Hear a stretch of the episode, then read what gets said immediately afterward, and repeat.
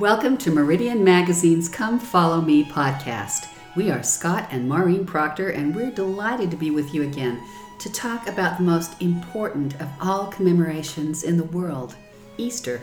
In our last episode, we asked for your help to share this podcast with three family members or friends.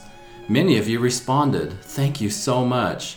For those who did not take that opportunity, we encourage you to share the podcast with others this week. Just tell them to come to ldsmag.com forward slash podcast. Today's podcast will be the 15th episode in the New Testament series, and anyone can go back and listen to all the previous episodes. As we begin talking about the most important events in human history, the atonement, death, and resurrection of Jesus Christ, we encourage you to watch the video that the 15 apostles made in Rome at the time of the temple dedication, as they each one took a part of the document, the living Christ, and filmed it in that marvelous setting. It's very moving, so much so, we will add the video to our podcast notes so that you can come to it on Meridian and be edified by seeing these apostles testify so fervently of Jesus Christ. Easter is, of course, much more than the Easter bunny, chocolates, egg hunts, and treats and gifts for the children. First of all, how do we determine when Easter is every year? Because the date is always changing. Most people don't realize that in AD 325 at the Council of Nicaea, Easter was established to be held on the first Sunday after the first full moon occurring on or after the spring equinox. That tradition has held now for nearly 17 centuries. So let's put something in perspective. In this dispensation, the dispensation of the fullness of times, it's been about two centuries since the first vision. In many ways, that seems like a long, long time. Now, at the time of Jesus' mortal ministry, the people had been practicing the law of Moses for 14 centuries, and everything, every whit, every practice, every rite, every ritual, every jot, every tittle, all pointed to the atonement, death, and resurrection of Jesus Christ, and the faithful knew that. We read that in the days of Alma and the four sons of Mosiah, they did keep the law of Moses, for it was expedient that they should keep the law of Moses, as yet, for it was not all fulfilled. But notwithstanding the law of Moses, they did look forward to the coming of Christ, considering that the law of Moses was a type of his coming and believing that they must keep those outward performances until the time that he should be revealed unto them. That's Alma 25 15. And of course, Passover itself, at the time of the Exodus from Egypt, was the archetype of the atonement. Do you remember what the children of Israel were to do that night? They were to take the blood of a lamb without blemish, and, quote, and they shall take of the blood and strike it on the two side posts and on the upper doorpost of the houses wherein they shall eat it. This is from Exodus 12:7. Can you picture this? Stand in a doorway and spread your arms out perpendicular to your body. The blood would be on the side posts where your hands touch them and also just above your head. This was in a sign like the cross quote, And the blood shall be to you for a token upon the houses where ye are, and when I see the blood, I will pass over you, and the plague shall not be upon you to destroy you when I smite the land of Egypt. That's Exodus 12, 13. So those who followed this commandment would not be destroyed. The destroying angel would pass by them. All of this pointed to the atonement of Jesus Christ. Yes, because it is through his blood that we are able to enter the door of the kingdom of God. Those that faithfully lived the law of Moses would have been given to see this type. This is from Alma 34 13 and 14. Therefore, it is expedient that there should be a great and last sacrifice, and then shall there be a stop to the shedding of blood. Then shall the law of Moses be fulfilled, every jot and tittle, and none shall have passed away. And behold, this is the whole meaning of the law, every whit pointing to that great and last sacrifice. And that great and last sacrifice will be the Son of God, yea, infinite and eternal. So, in other words, that when that sacrifice was made by Jesus Christ, it meant an ending to the living of the law of Moses. One way to focus on the blessings of the Savior's atonement the week of Easter is to spend time each day reading about the last week of Jesus' life. In the lesson materials, a possible reading schedule has been outlined for each day. Here are some of the questions you could ask while you are daily preparing for Easter this week.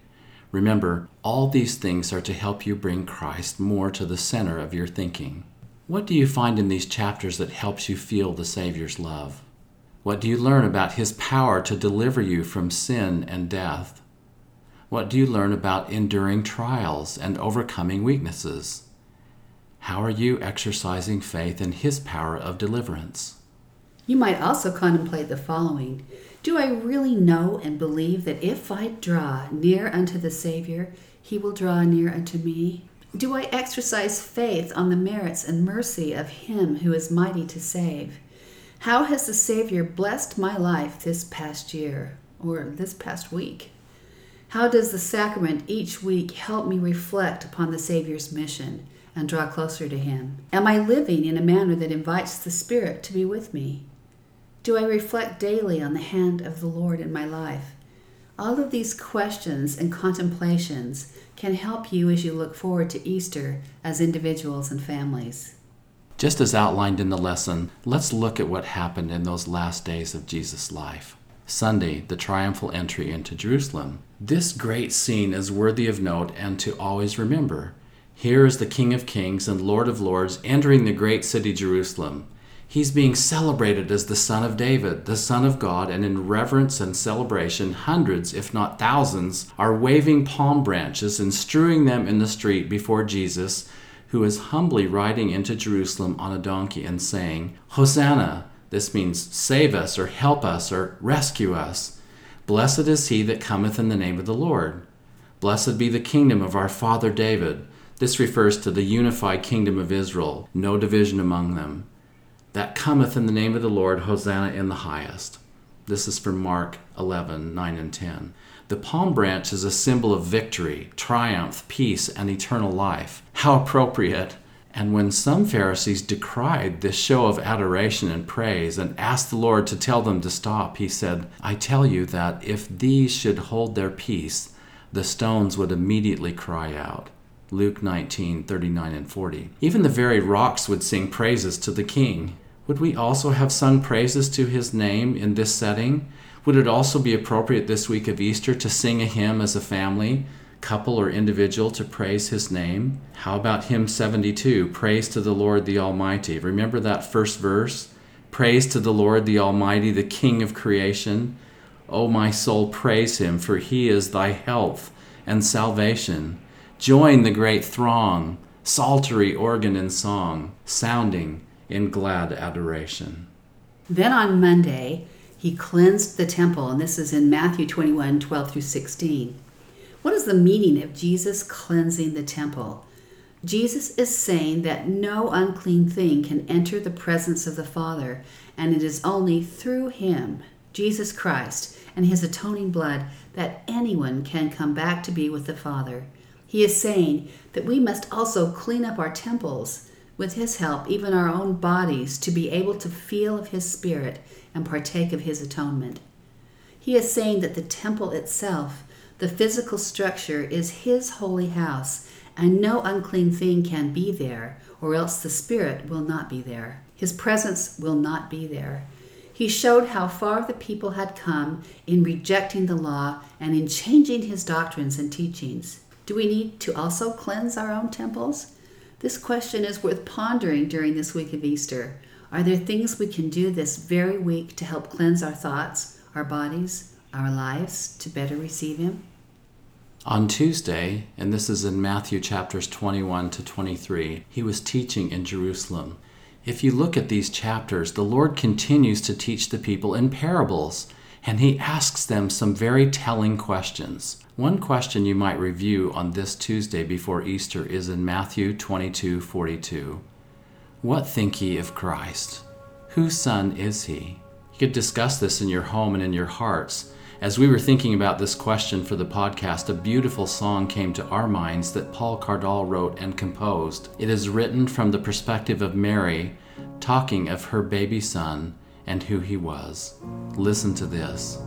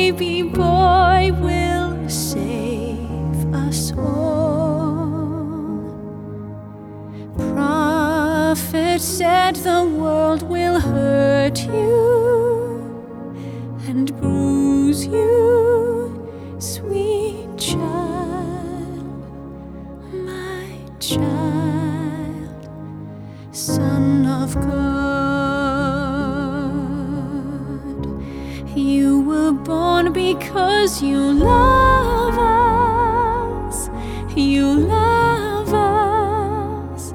You'll save us from the fall. You were born to heal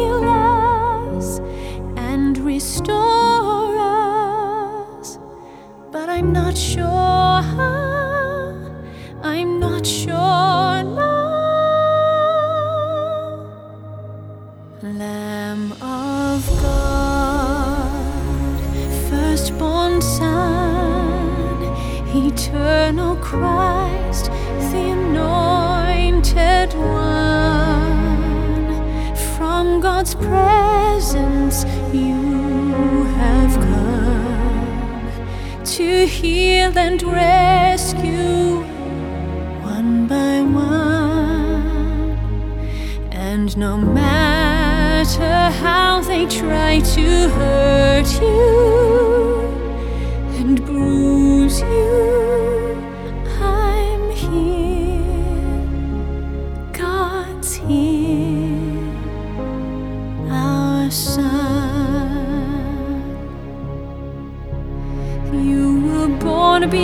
because you love us. You love us. You'll save us from the fall. You were born to heal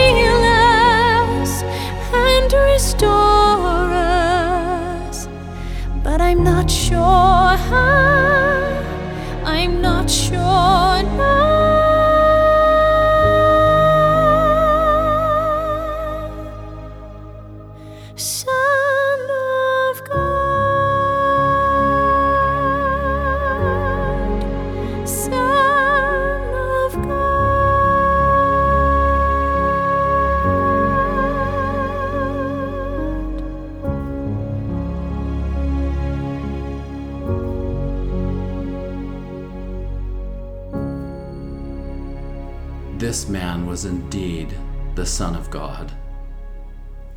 On Wednesday of Jesus last week, he continued to teach the people in parables and in very specific teachings about the destructions that would come upon the people if they did not repent. Among those teachings, he gave the parable of the ten virgins. This is important specifically for us as this was given again in our dispensation through the prophet Joseph Smith. We are reading from the 45th section of the Doctrine and Covenants, verses 56 and 57. And at that day, when I shall come in my glory, shall the parable be fulfilled, which I spake concerning the ten virgins. Now, there are four things we're told to remember here. This is for they that are wise, that's number one, and have received the truth, that's number two, and have taken the Holy Spirit for their guide, that's number three, and have not been deceived. That's number four. Verily I say unto you, they shall not be hewn down and cast into the fire, but shall abide the day. Important. So let us be wise. Let us receive the truth. Let us truly take the Holy Spirit for our guide, and let us not be deceived. What perfect counsel for us in our day and time, and a perfect thing to ponder this week of Easter. On Thursday was the Passover and Christ's suffering in the Garden of Gethsemane. You can see this in Matthew chapter 26. On Thursday, the Savior gathered his twelve apostles and surely other of his disciples, including women, to an upper room to keep the Passover meal. Understand that an upper room means this was in the upper part of the city of Jerusalem, a more affluent area, and we think this may have been the home of John Mark, the author of the Gospel of Mark. We take our tour groups each spring to the upper room, which is located right over the traditional site of King David's tomb. The room we visit dates to medieval times, but may be in the vicinity of the original room. Not far from here is another upper room, which is revered by the Armenian Christians as the authentic site. Most important, however, is the gathering of the Savior with his followers. They kept the Passover meal together. This meal had been kept now for nearly 14 centuries, every year, by the faithful followers of the Law of Moses. It consisted of these items And these items reflect the law of Moses. That's why it's so interesting to look at them. So, first, there would be a roasted lamb shank bone. This commemorates the Paschal lamb sacrifice made the night the ancient Hebrews fled Egypt. It is called Zoroa, which can mean outstretched arm. Some say this symbolized the outstretched arm of God. Jesus, that very night, was to become the lamb sacrificed from before the foundation of this world. It also consisted of a roasted egg. This represents springtime or renewal and is where the tradition of eggs at Easter generally comes from. Some say it was a symbol of the ancient Hebrews that the more the egg is roasted, the tougher it becomes. This egg was not shelled and it's also not eaten. Jesus would be the spring of renewal for all those who would turn to him, follow him, and keep his commandments. Then a part of that Passover meal would certainly be bitter herbs. These herbs, often horseradish, will bring tears to the eyes and reminds the participant of the bitterness of their slavery in Egypt and, in a deeper sense, the bitterness of the bondage of sin. Remember Scott doing that Seder meal together, and you had a large portion of bitter herbs on your plate, and you took the whole thing at once? That Oh. was quite the experience. Oh, it just it just made I thought I was going to die. It was so much bitterness and so much heat. I could hardly breathe. A perfect symbol. And we remember that Jesus is the only one that can free us from the bitter bondage of sin. Next is the charoset, which is the opposite of the bitter herbs. Traditionally, this was made of finely cut up apples, nuts, cinnamon, and red wine, and was to bring to remembrance the mortar used by the Hebrew slaves to make bricks. Now it would be the foundation of Jesus alone upon which we could build our house. Following that is also the karpas, or green vegetables. This was to symbolize the newness of spring. Some say this was to make the participant feel like royalty, since so few then got green vegetables. Jesus represented the new law, the new commandments, the newness of life. And then there's a haseret, a second bitter herb is eaten, again to remind them of the bitterness of bondage of any kind. Jesus alone can free us from the bondage of sin. There is always a bowl of salt water on the table, reminding them of the tears and sweat of enslavement. The Seder meal participant will dip his or her karpas in the salt water through the meal. John, who was there that night at the Last Supper, would later record Behold, the tabernacle of God is with men, and he will dwell with them. And they shall be his people, and God himself shall be with them, and be their God. And God shall wipe away all tears from their eyes, and there shall be no more death, neither sorrow nor crying, neither shall there be any more pain, for the former things are passed away.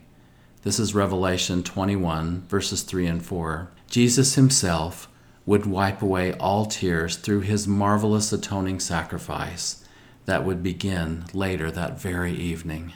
I find that beautiful and comforting. Then, as a part of a meal, there would be the matzah, or unleavened bread. There were always three pieces stacked and covered with a clean cloth. Matzah represented both the bread the Hebrews took with them in a hurry, no time for it to have leaven and rise, as they were freed from the bondage of the Egyptians, and because it contains no shortening or yeast or other enriching ingredients, it also reminded them of the bread of affliction and meager rations given to the Hebrews during their enslavement. Jesus' body, given in sacrifice after a hasty trial, would be without sin or leaven and would free us from the bondage of sin. Lastly, the participant would drink four very small cups of wine or grape juice. Some think these four glasses of wine were to bring to remembrance the four letters of the Tetragrammaton, the unspeakable Hebrew name of the Most High God.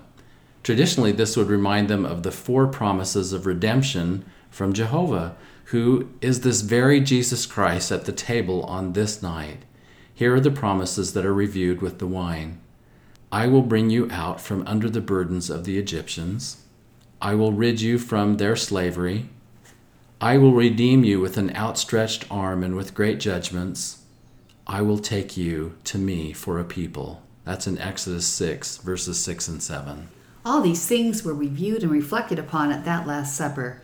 This was a very Christ centered, and I might add, a very symbolic meal. And then Jesus instituted a new commandment that night after the Passover meal that went way beyond this 14 centuries old law of Moses. He said, A new commandment I give unto you, that ye love one another as I have loved you, that ye also love one another. By this shall all men know that ye are my disciples, if ye have love one to another. That's John 13, verses 34 through 35.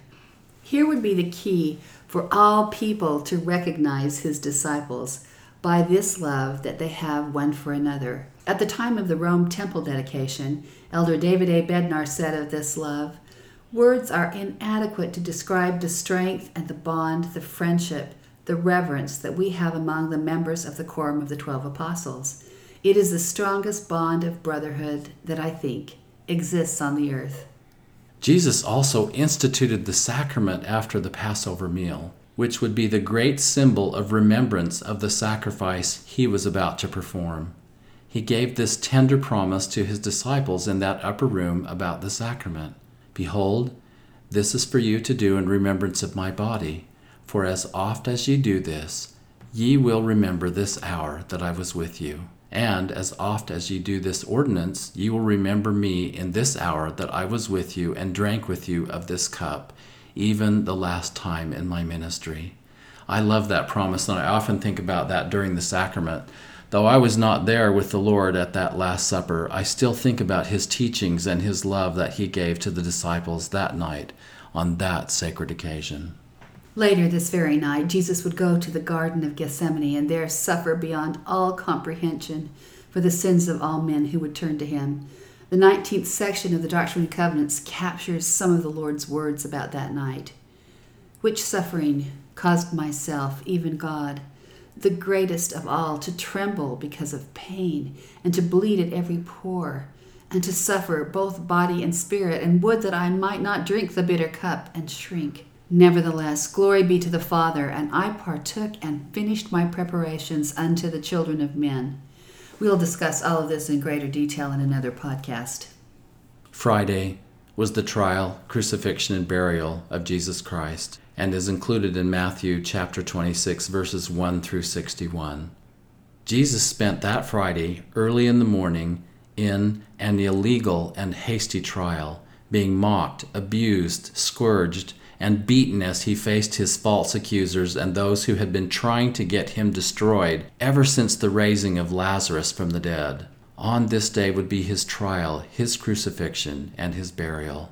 As Pontius Pilate examined Jesus that day, he said, Art thou a king then? Jesus answered, Thou sayest that I am a king. To this end was I born, and for this cause came I unto the world, that I should bear witness unto the truth. That's John 18:37. Jesus was placed on the cross at the third hour, nine o'clock in the morning, and at the sixth hour, which is noon, the skies grew dark and would continue that way for three hours. At the ninth hour, just at the very moment faithful families all over Jerusalem were killing the paschal lamb, Jesus would give up the ghost and die. The law had been fulfilled. The great and last sacrifice had been given. The Lamb of God was dead. Christ's body was laid in a tomb that belonged to one of his followers, Joseph of Arimathea. On Saturday, Christ's body continued in the tomb, while his spirit ministered in the spirit world. Remember, the Jews counted days by using any portion of a day to count for one. In other words, Jesus' body was laid in the tomb on Friday afternoon, that's one day, was in the tomb all day Saturday, that's the Jewish Sabbath, so that's two days, and also through into Sunday morning, the first day of the week, so that makes three days. During this time his body laid in the tomb, Jesus was in the spirit world declaring redemption to them that slept in him. We read in section 138 of the Doctrine and Covenants in verses 18 and 19 While this vast multitude waited and conversed, rejoicing in the hour of their deliverance from the chains of death, the Son of God appeared, declaring liberty to the captives who had been faithful. And there he preached to them the everlasting gospel, the doctrine of the resurrection, and the redemption of mankind from the fall and from individual sins on conditions of repentance. This visit to the spirit world reminds us that Jesus Christ's mission is to bring redemption to all who will accept and follow him and his commandments and ordinances. He has not forgotten any, not one. This makes us so happy. And then on Sunday, all that glorious Sunday, was the appearance of the resurrected Christ. The culmination of our celebration of Easter is the glorious resurrection of Jesus Christ on that Sunday. Think of this in all the history of mankind to that point, no one had ever conquered death. Now, Jesus Christ had become the first fruits of them that slept. That's 1 Corinthians 15 and 20. He forsook the tomb. He triumphed over all things. He had overcome death and Satan. He had overcome the world. In our time, he has said, Fear not, little children, for you are mine, and I have overcome the world, and you are of them that my Father hath given me. That's Doctrine and Covenants 50, verse 41. That last line, you are of them that my Father hath given me, harks back to his intercessory prayer he gave the night he went to the Garden of Gethsemane. And that's in John 17, 24. Father, I will that they also, whom thou hast given me, be with me where I am, that they may behold my glory which thou hast given me, for thou lovest me before the foundation of the world. What a glorious day this was when Christ was risen from the dead. No wonder we sing exultantly, Christ the Lord is risen today. Alleluia. Sons of men and angels say, Alleluia. Raise your joys and triumphs high. Alleluia. Sing ye heavens and earth reply. Alleluia. Love's redeeming work is done. Alleluia. Fought the fight, the victory won. Alleluia. Jesus' agony is o'er. Alleluia. Darkness veils the earth no more. Alleluia. Lives again our glorious King. Alleluia. Where, O death, is now thy sting? Alleluia. Once he died our souls to save. Alleluia. Where thy victory, O grave? Alleluia. That's Sacred Hymns number 200. That Alleluia means praise ye Jehovah. And so we indeed sing praise to him for this most glorious of all deeds, that he overcame death and sin, and he offers those same gifts to all of us as we turn to him. We might ask a question here Do we have sufficient witnesses of the resurrected Lord Jesus Christ? The first to witness the resurrected Lord Jesus Christ was Mary Magdalene. And Mary Magdalene came and told the disciples that she had seen the Lord. John 20, 18. On that same day, two were walking on the road to Emmaus. Jesus walked with them, although at first he did not reveal himself to them, but he unfolded the scriptures to them and taught them of the full plan of salvation, including his atonement, death, and resurrection. After he left and they knew who it had been, they said, Did not our heart burn within us while he talked with us by the way, and while he opened to us the scriptures? That's Luke 24 32. On that same day of his resurrection, which was Sunday, ten of the apostles and other of the disciples, including women, met together behind closed doors, and he appeared unto them. They all became witnesses of the risen Lord. And as they thus spake, Jesus himself stood in the midst of them, and saith unto them, Peace be unto you. Luke 24 36. A week later, Jesus appeared to all eleven of the apostles and other disciples, including women. Here, Thomas was able to see and touch the resurrected Lord and declare that he was indeed his Lord and his God. You can find that in John chapter 20, verses 26 to 29. He was seen of above 500 brethren at once, recorded Paul, and a personal appearance to James. And of course, Paul himself became a witness of the resurrected Christ. See 1 Corinthians 15 5 through 8. He appeared at the Sea of Galilee to seven of the apostles. You remember that tender scene when he asked, Children, have ye any meat? John 21 4 through 14. Jesus showed himself to the Nephites at the temple in Bountiful, and did many mighty and miraculous works for them. There were 2,500 men, women, and children there who became personal witnesses of the resurrected Lord Jesus Christ that day. And because many people worked all through the night to tell the people that the Savior had come and visited them, a much larger crowd gathered at the temple in Bountiful the next morning and also became witnesses of the resurrected Jesus Christ. This crowd could have numbered as much as 12 times that original group. It may have been even 30,000 men, women, and children. But the witnesses do not stop there. The resurrected Jesus Christ also appeared to the lost tribes of Israel. They all became witnesses of him. We are promised that we will yet have their records. And in our day, we have numerous eyewitnesses of the risen Lord. In our dispensation, Joseph Smith became the first witness of the risen Lord in the first vision. When the light rested upon me, he said, I saw two personages whose brightness and glory defy all description, standing above me in the air. One of them spake unto me, calling me by name, and said, pointing to the other, This is my beloved Son. Hear him.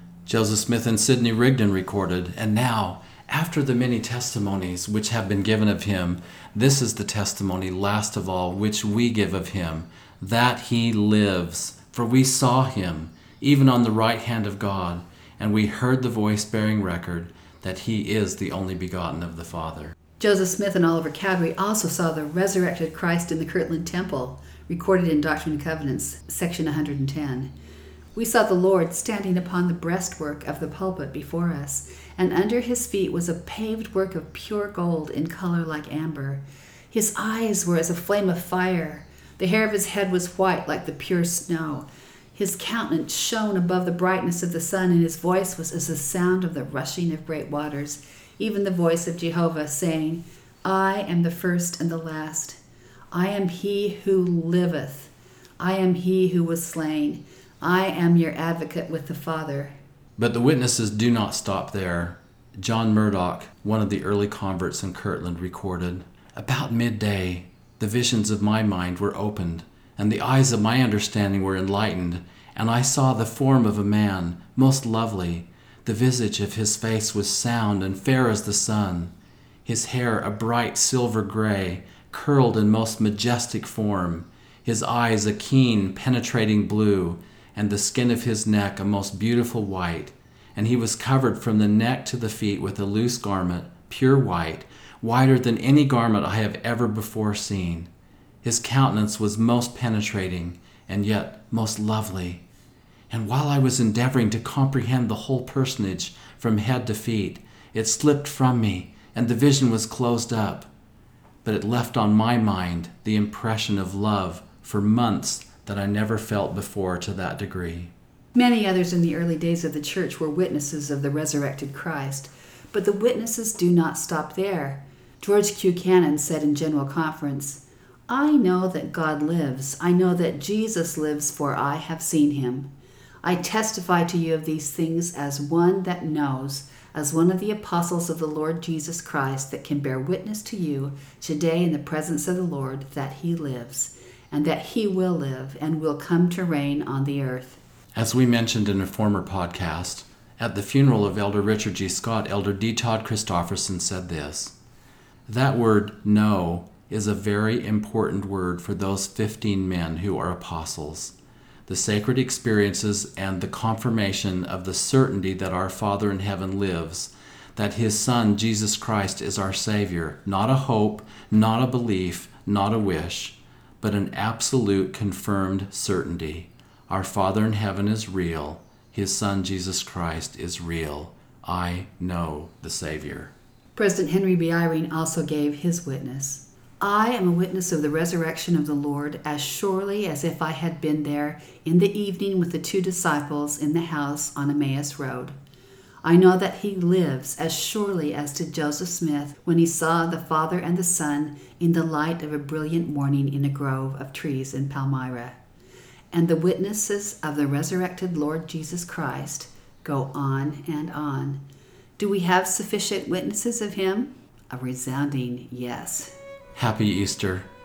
May you be blessed as individuals and families to grow closer to him who is the living Christ. Thanks for joining us. Thanks to Paul Cardall for the beautiful music that opened and closes this podcast and that beautiful number in between. Next week's lesson is What Shall I Do to Inherit Eternal Life? and covers Matthew chapter 18 and Luke chapter 10. Thanks for sharing this podcast with three others. Tell them to go to ldsmag.com forward slash podcast. See you next time.